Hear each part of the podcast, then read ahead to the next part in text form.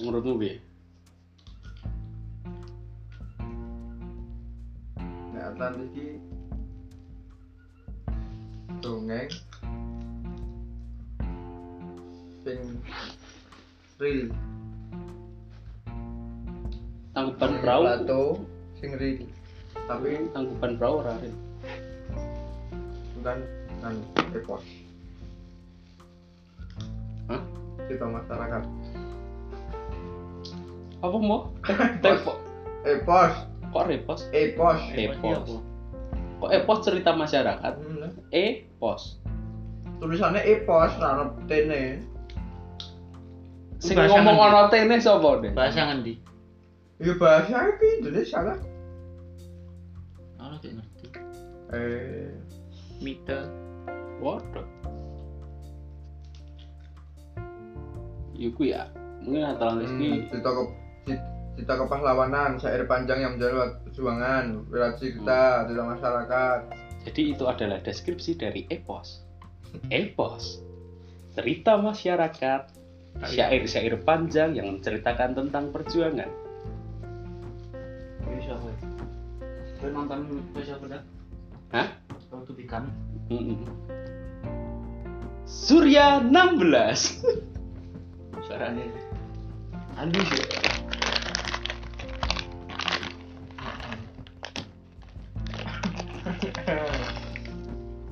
Lha kowe percaya ra nak?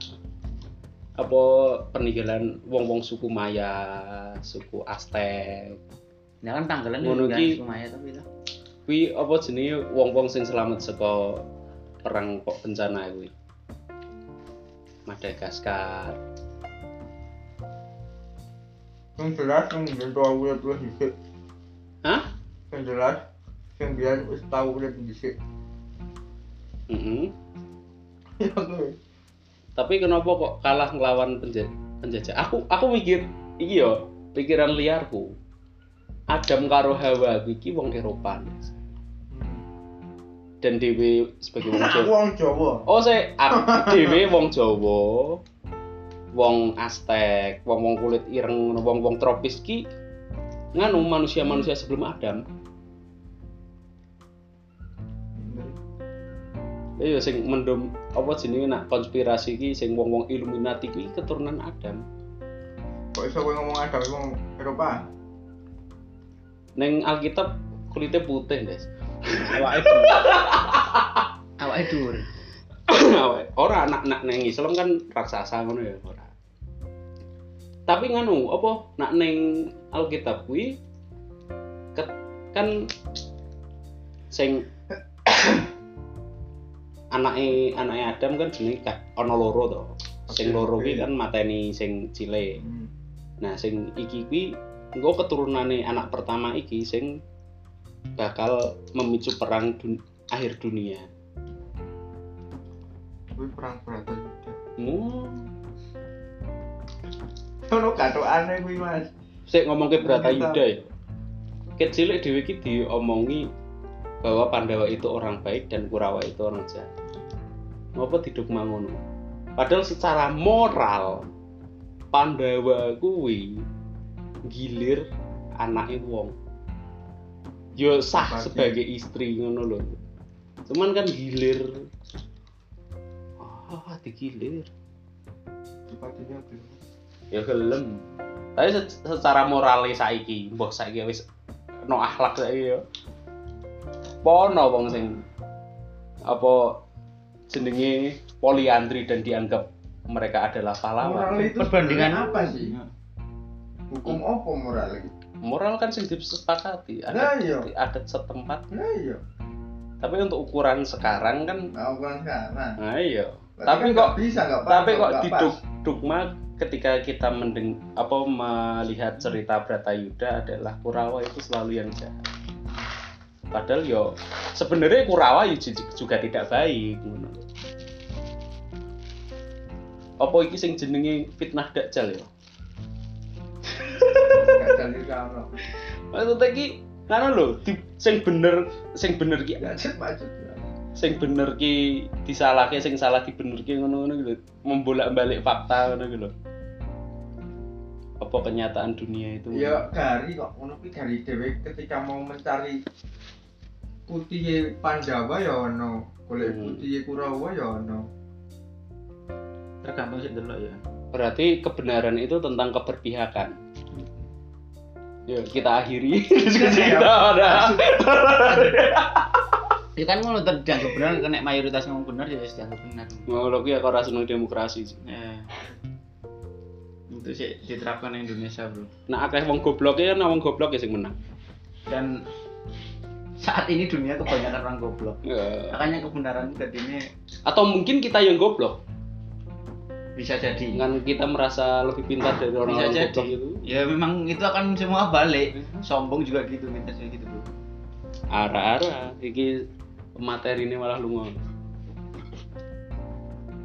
Payah sih besok. Oh iya, mau cek. Ya masih bersama gen gen dek dek dan AA oh tenan. GTA deng deng dek deng deng deng deng deng deng deng deng lan kuwi ngene seribu kuwi GTA gen gen dek dek dan AA deng ting tiru riru riru riru kuwi ngono GTA Iki mau ya iso iki mau. deng deng dek deng deng ti deng Ini iya, iya. ti deng ti Masa ono deng mana? deng deng Kuwi kan pas loading arek mlebu Pas bandara gambar kuwi. oh tergantung PS nak ora diiring ke loadingnya ora karuan.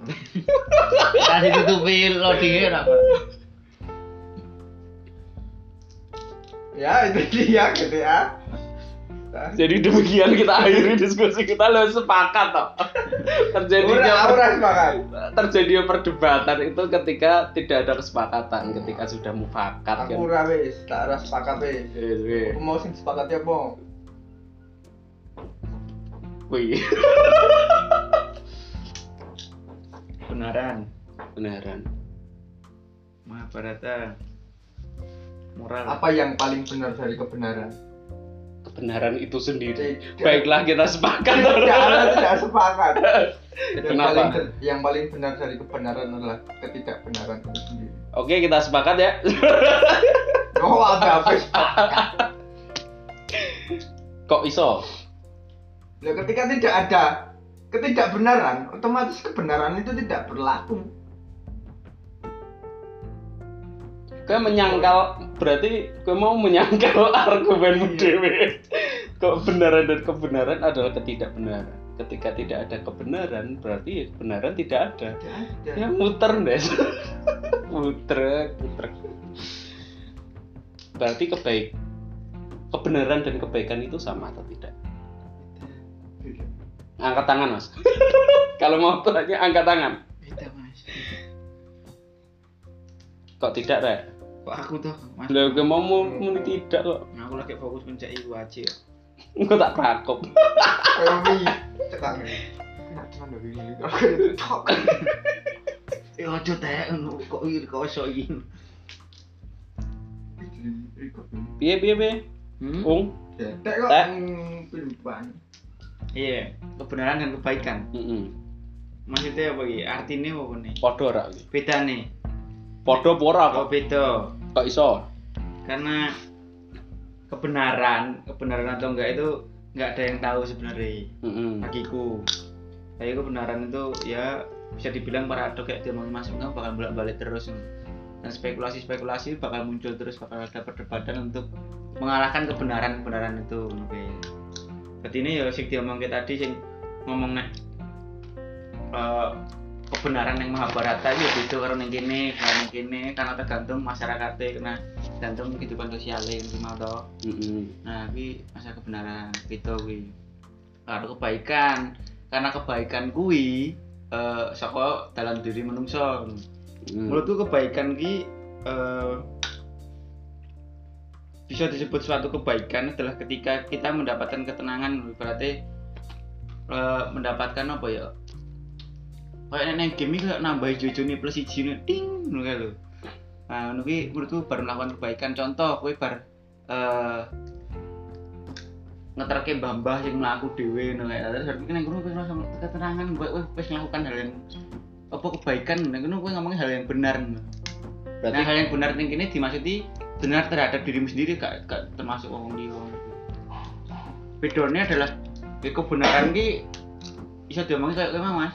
Mm. mayoritas ini mayoritas ngomong benar ya akhirnya iso tadi benar tapi sedangkan kebaikan itu muncul saka awake dhewe. Berarti kebenaran bergantung kepada kebaikan dan eh bergantung kepada mayoritas dan kebaikan bergantung pada tindakan. Hmm, ya bisa ngono.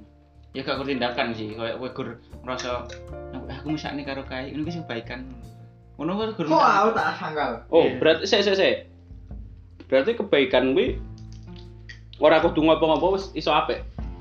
bagiku dhewe walaupun apa ya wis apik no kayak Mas Um ini ngomong masalah kontribusi no kayak walaupun kontribusi kecil apa pun kowe gur mikir nih SS wis salah satu kebaikan bagiku ya Hmm. Hmm. dan ditambah iki bagi gue kebaikan ini normal bukan sesuatu sing luweh bukan sesuatu sing apa lebih lebih lebihkan jadi emang seharusnya melakukan itu bagiku Berarti kebaikan itu keharusan. ya bisa dibilang bagiku ngono karena nek nggak nglakoni kuwi nek aku dhewe ya ning preferensiku biasanya kayak merasa sakne ngono kuwi lah Gimana Mas Aung? Angkat tangan terus itu. Aku kayak neng zoom raise hand terus orang dia ngomong. Mas terus apa Ya, kue. Oh, iya. ya. Lanjut. Silakan Mas Aung, penyangkalannya bagaimana?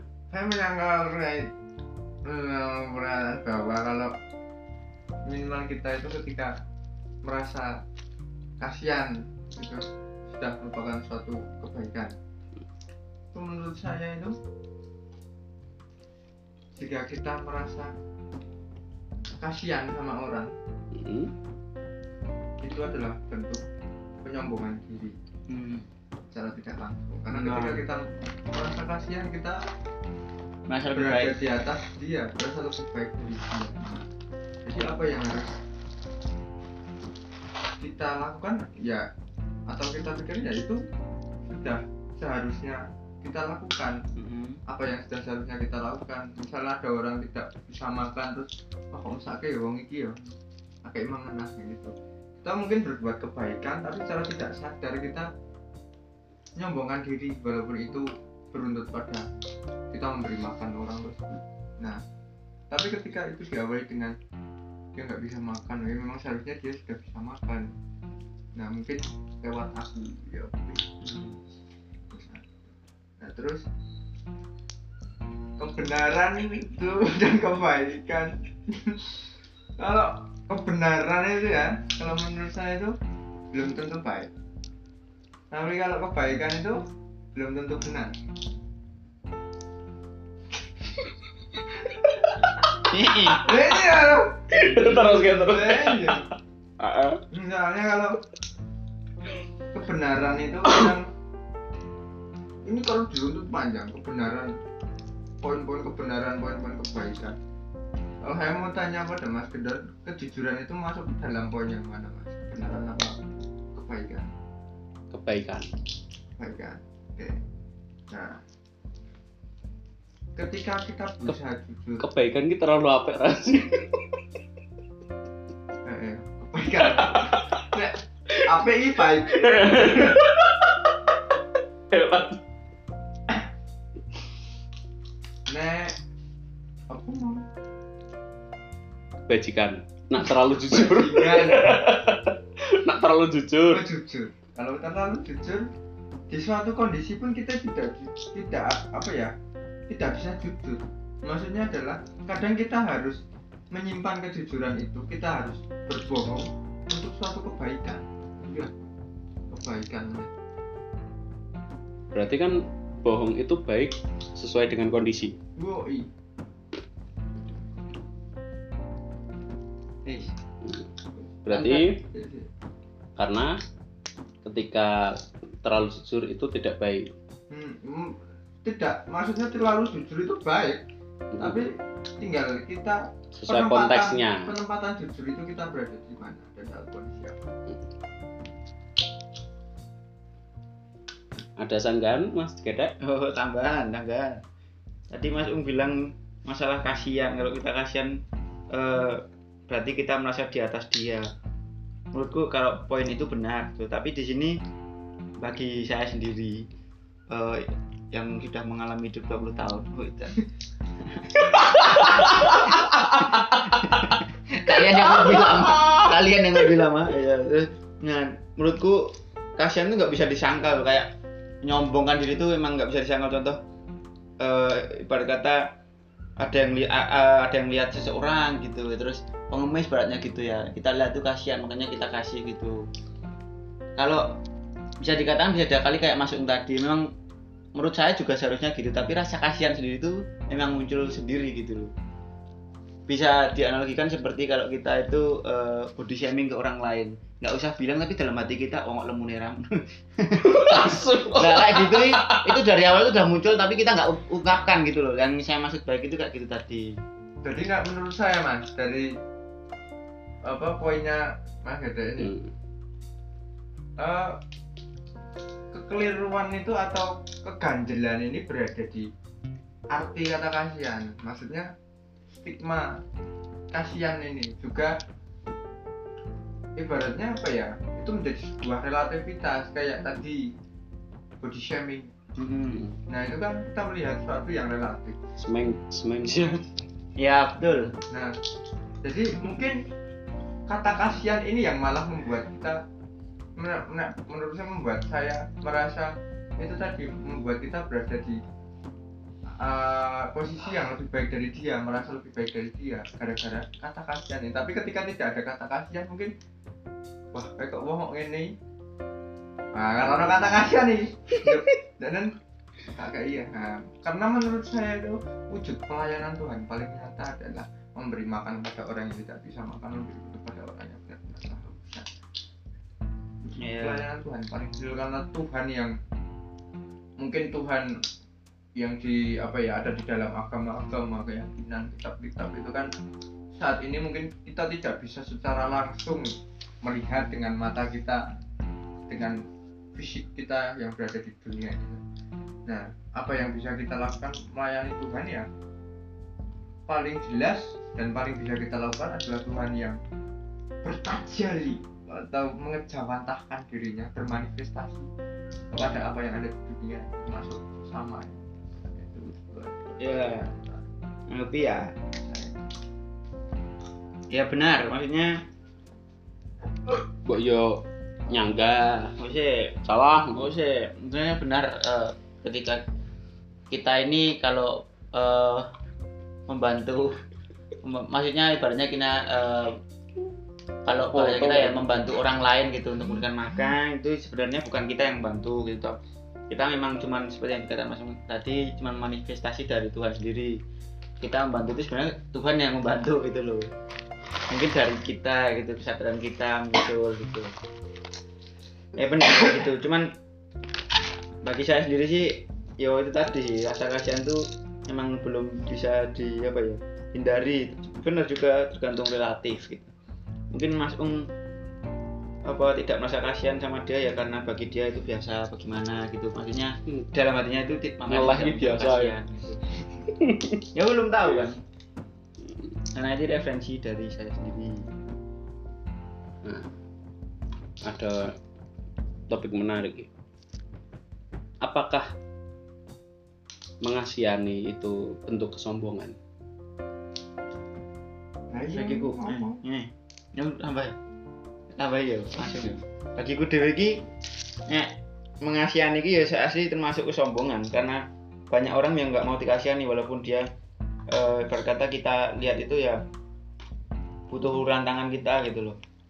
Nggak mau dikasihani dan kalau kita ya benar kata tadi kan kalau kita rasa kasihan ke orang lain berarti kita merasa lebih dari dia gitu loh. Secara kondisi kita saat itu. Bisa dikatakan seperti itu. Tapi memang iya ya emang angel dihindari. Ketika ada orang lapar dan kita kenyang dan kita merasa kasihan dan memberi makan apakah itu termasuk kita merasa lebih dari dia? Sedangkan ternyata dia lapar itu karena memang ingin. Dikatakan jadi Iya, di rewind boy.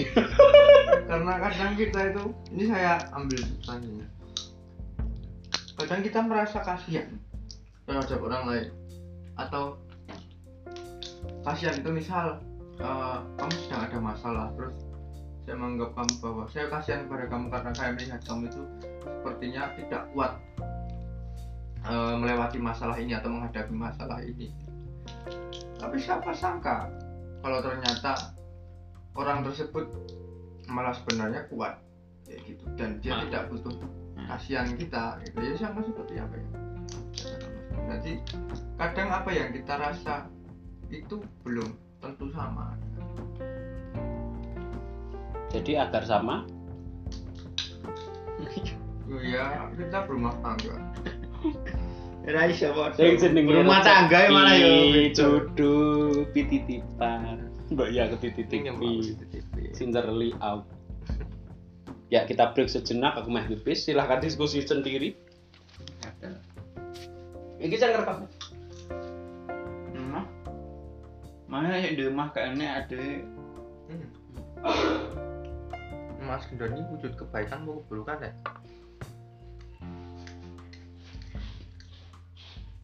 gabungan antara duanya tuh. hmm.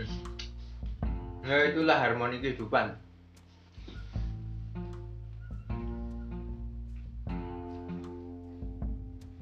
Dunia ini wujud dari surga dan neraka. Iya apa tidak? enggak Hah? iya Kenapa iya? Karena tidak. Kenapa iya? ketika kita mengambil esensi dari surga dan neraka Mm-mm. pada pandangan manusia saat ini pada umumnya saya tidak mengatakan bahwa pandangan itu eh, apa yang dipahami apa yang dijadikan pandangan oleh orang-orang saat ini itu salah keliru tidak lengkap ataupun gimana. Tapi bisa kita katakan bisa saya katakan bahwa pandangan yang umumnya pada saat ini kan surga itu kenikmatan dan neraka itu eh apa sih sebenarnya? Siksaan Hmm. Nah dunia kita kan juga merasakan kenikmatan dan kesengsaraan Iya. Bahkan kan ada yang bilang kadang inilah surga dunia gitu-gitu. Kalau klimaks misalnya. hmm. itu tidak memang saja udah masuk surga dunia gimana kita mencari kenikmatan itu sendiri nah, ini, ini menarik Nah ini kan juga nyambung maksudnya kayak tadi kan kebenaran dan kebaikan gitu. Nah. Semua apa ya dua dua perbandingan itu gitu loh. Nah, karena saya pernah mikir seperti ini, bahwa konsepnya sama seperti gelap dan terang. Hmm. Gelap itu tidak ada. Ya. Yang ada hanyalah kekurangan cahaya atau limitasi mata fisik kita. Ya. Begitu pula dengan kenikmatan. Tidak nikmat itu tidak ada, tapi gimana kita bisa mencari atau menyadari nikmat itu sehingga apa pun itu terasa nikmat. Nah, ini yang nantinya bersambung kepada gimana kita menyadari surga. Hmm. Itu tidak ada. Itu itu. Nah, akhirnya saya tahu maksud neraka itu tidak ada. Dari dulu tuh saya memegang itu juga, tapi ternyata setelah dijelaskan ini baru Tapi paham. ya ayo orang. Ayo orang, wes Enggak, orangnya kan- kamu boleh. Si Bian omonganmu dulu gitu. Ya, tapi saya orang, nah, aku nganggap Gandeng Novi ya. Mm-mm. Maksudnya di setelah kita hidup di dunia, Heeh. Siapa tahu nanti orang-orang masokis itu di neraka dia malah senang. ya. Hmm. Iya sih. Berarti nerakanya orang masuk itu ketika dia dibiarin, Di surga, dianggurin. di surga. Yo ning neraka digurke wae. Ora ono sing nyiksa, ora ono sing omong. Enggak dia kalau masuk surga itu mah sengsara. Ini lanjut. Nak surga kan apa pun yang kita inginkan berarti Danan ketika mlebu surga pun Danan disiksa. Hmm. Nah, nek neraka ora ono siksaan, kok apa bukan neraka? Bahwa ternyata tidak diapa-apain itu siksaan bagi dia. Hmm. Apa apa Termasuk di enggak? Nah, itu. Siksaan terberat di dunia adalah ketika diidik-idiki nggak barbar. Enggak baru. Enggak barbar. Nggak barbar anjing. Anjing ngobrol. Jadi kalau sekarang saya mungkin agak sedikit nah waktu itu persepsi saya tentang surga dan neraka itu tidak ada apa yang mencerahkan lampu jalanan lampu bro sama apa ya flash pengalaman orang pengalaman orang dan perjalanan atau pencarian. Eh, jadi ternyata ketika kita berusaha benar-benar mau memahami dan menggunakan akal kita apa yang sudah tertulis tertulis apa yang sudah ada itu ketika kita ulik itu ternyata saling berkaitan Nah, dan menurut saya surga dan neraka itu ada besok. Tapi besok bentuk surga dan neraka itu seperti apa?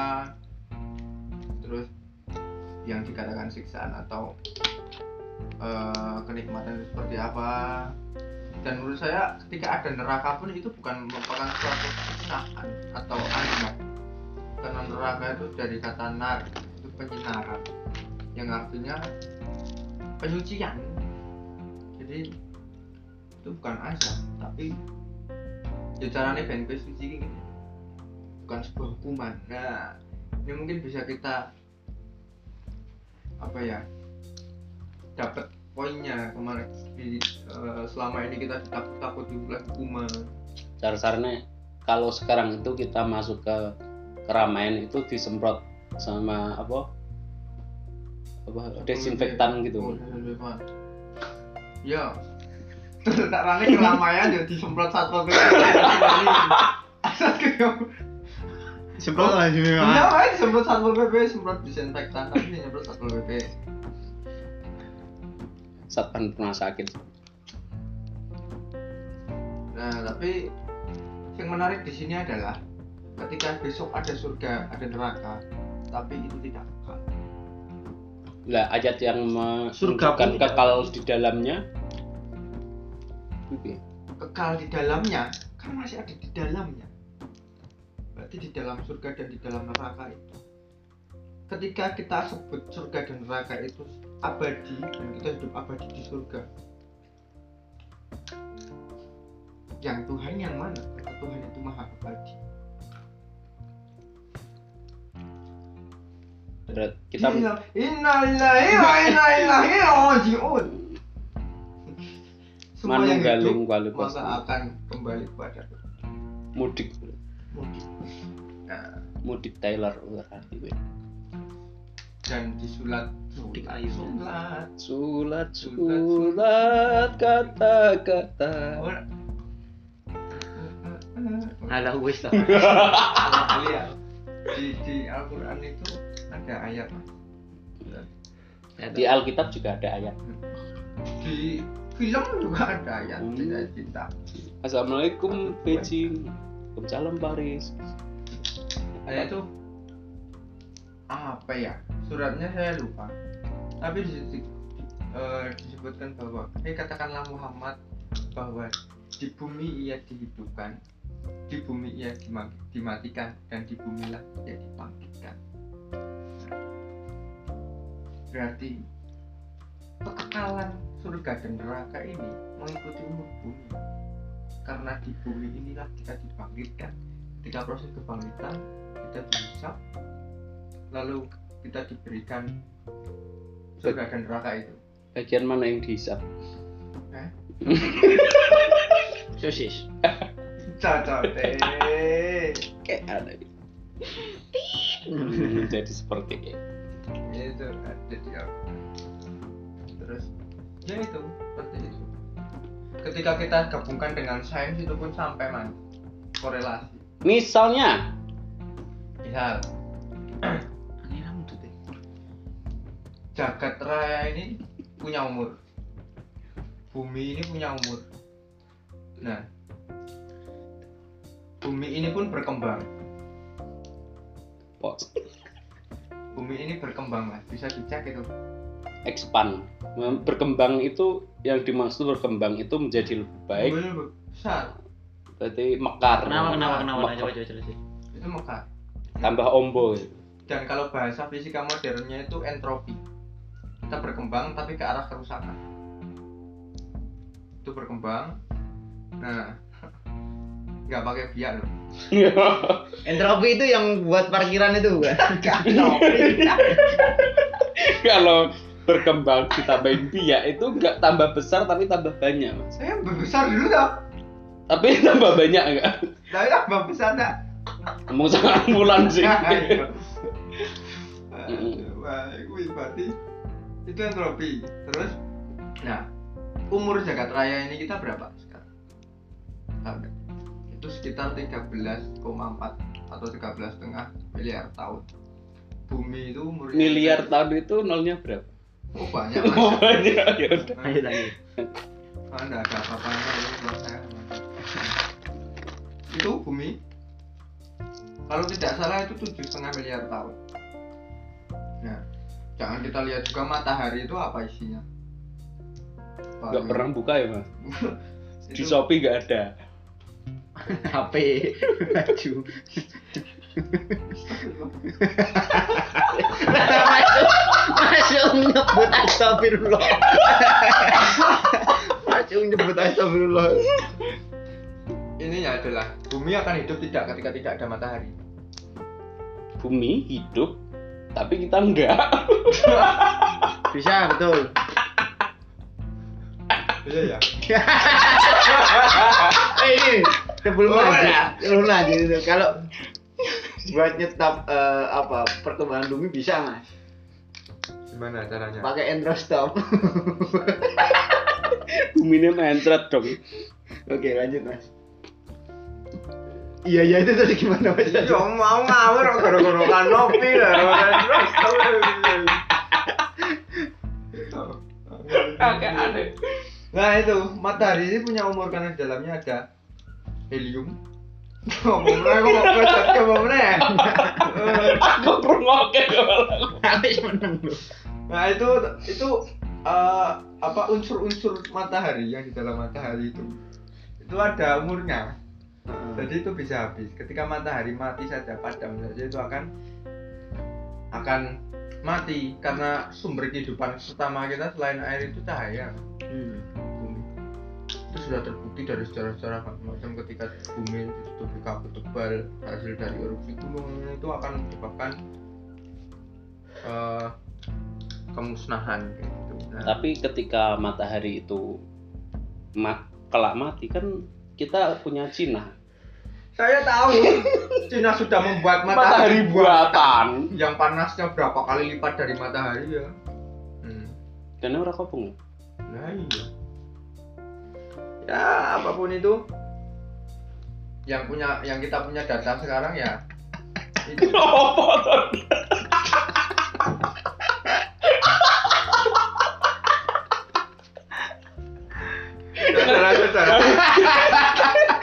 Ngomongin. Nyedeknya alon-alon. Jadi ini ada rokok yang namanya jaran goyang. Goyangnya kencang dicedek bengkok dong. Ditetek bengkok dong. Di foto Wis, bengkok kirim ke aku nak tiga thumbnail itu satu matahari punya umur bumi punya umur. Ya.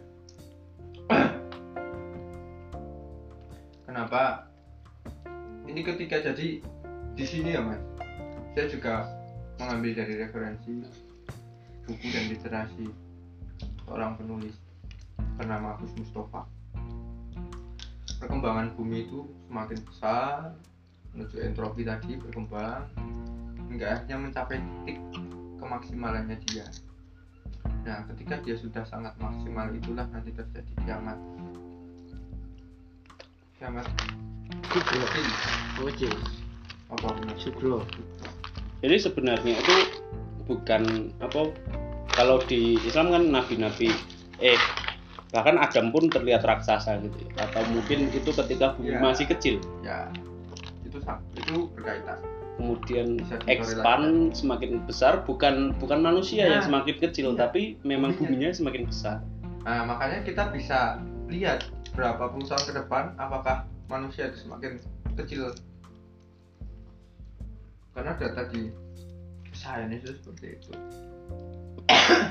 Seperti Jadi orang untuk sekarang in- investasi tanah memang lebih itu menguntungkan. udah dari dulu pantas tambah larang ya. iya Semakin mahal itu bukan karena harganya naik, tanahnya semakin luas. Iya. Apalagi kalau tetangganya nggak tahu kan geser-geser dikit. Iya. Bangke. Nah. Mungkin patok yang di patok yang di Papua itu nggak geser, emang buminya yang semakin besar.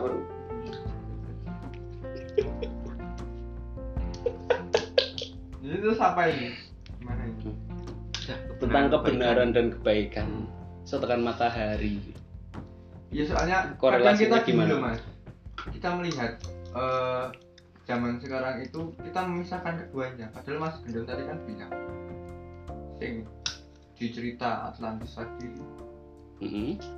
sains dan spiritual itu Itu satu tidak bisa menjadi satu Gimana? untuk sekarang. iya kan kamu cerita yang Untuk Atlantis memang iya nah penelitian mereka menggunakan sains dan tapi sebenarnya memang seperti itu mas berkorelasi walaupun ketika kita berusaha mencari Korelasi. yang kasat ya yang tidak kasat mata terus kita mencari Tuhan lah. Kita mencari dengan sains gitu kan ya apa yang dilakukan ilmuwan ilmuwan sehingga dia menjadi ada ya disebut dengan ilmuwan sekuler gitu kan.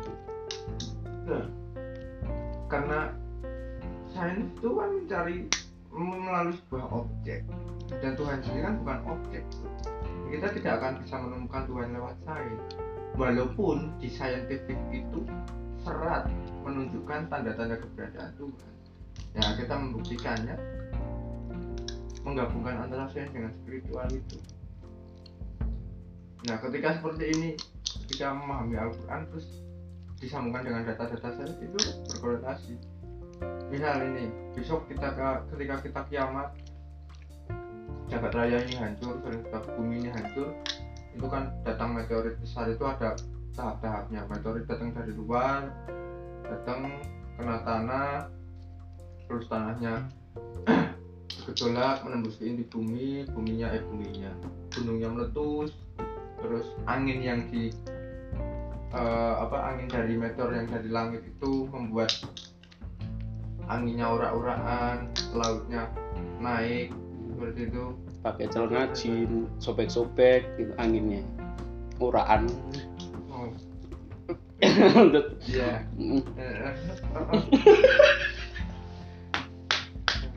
Itu menurut data sains sekarang apa sih? astronomi. Bumi kita itu sedang berada di garis sedar di mana kita itu menuju ke suatu gugusan bebatuan yang namanya ORT ORT di situ isinya galaksi yang batu-batu semua. Nah entah hitungan berapa juta tahun lagi kita akan sampai di situ. Dan bayangkan saja ketika isinya bebatuan dan galaksi kita mas berusaha masuk ke dalamnya. Nanti. bisnis coupling lebih lancar. Bisa buat fondasi. Bebatuan dari langit. Nggak yang mas. Tak bumi mau Ya, salah- satu data saya seperti itu. Es teh. Seperti itu. Dan kenapa anda tidak? K karena semuanya akan kembali lagi. Nah ini juga berkorelasi ketika dihubungkan dengan terminologi agama Hindu. Ya ketika setelah itu muksa sampai kepada Nyamiji kayangan. Nah itu karena menurut saya orang-orang yang bisa muksa ini kan melalui tahapan-tahapan ritual atau keprihatinan yang sangat berat. Di awal dulu ya ini ada sih gitu. jadi intinya gue ketika dia sudah mencapai muksa dia sudah melalui tahap yang berat menempa dirinya. Nah orang-orang yang bisa mencapai muksa ini adalah orang-orang dengan jalur prestasi atau jalur SNMPTN di pendidikan jadi tanpa melewati SPM dan mandiri orang-orang misalnya apa yang ada di agama Islam misalnya itu adalah suatu ringkasan atau ya inti menurut jadi gampangannya gini. Nah ketika kita mm, melihat di terminologi Hindu yang ada muksa setelah itu tanpa ada seperti itu dia dibuat untuk harus benar-benar prihatin sakit keras keras dalam laku batinnya dia untuk mencapai atau kembali ke yang tunggal yang yang tunggal nyambung Tadi ini kamu sambungin ke Islam tadi ya mas, yang surga tadi ya. Karena yang bilang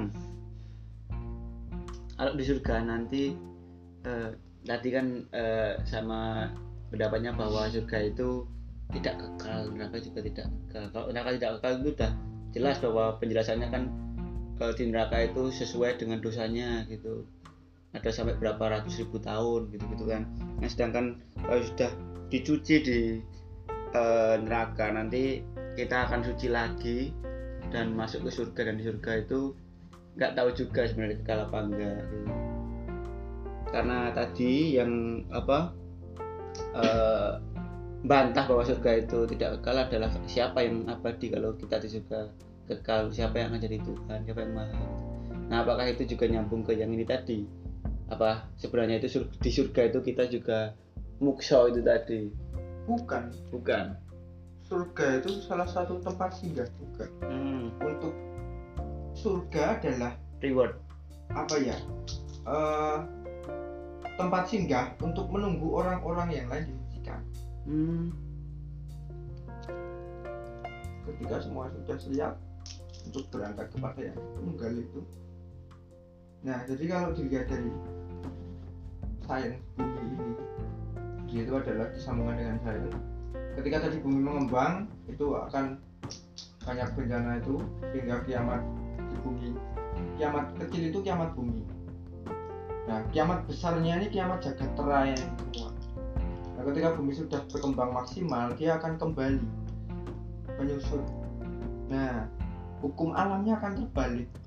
Makanya kenapa di Quran dijelaskan bahwa neraka itu di surga tidak ada orang-orang yang lelah. Ketika dia dipotong dia akan tumbuh lagi. Tidak ada orang-orang yang merasa lelah. Karena hukum alamnya terbalik.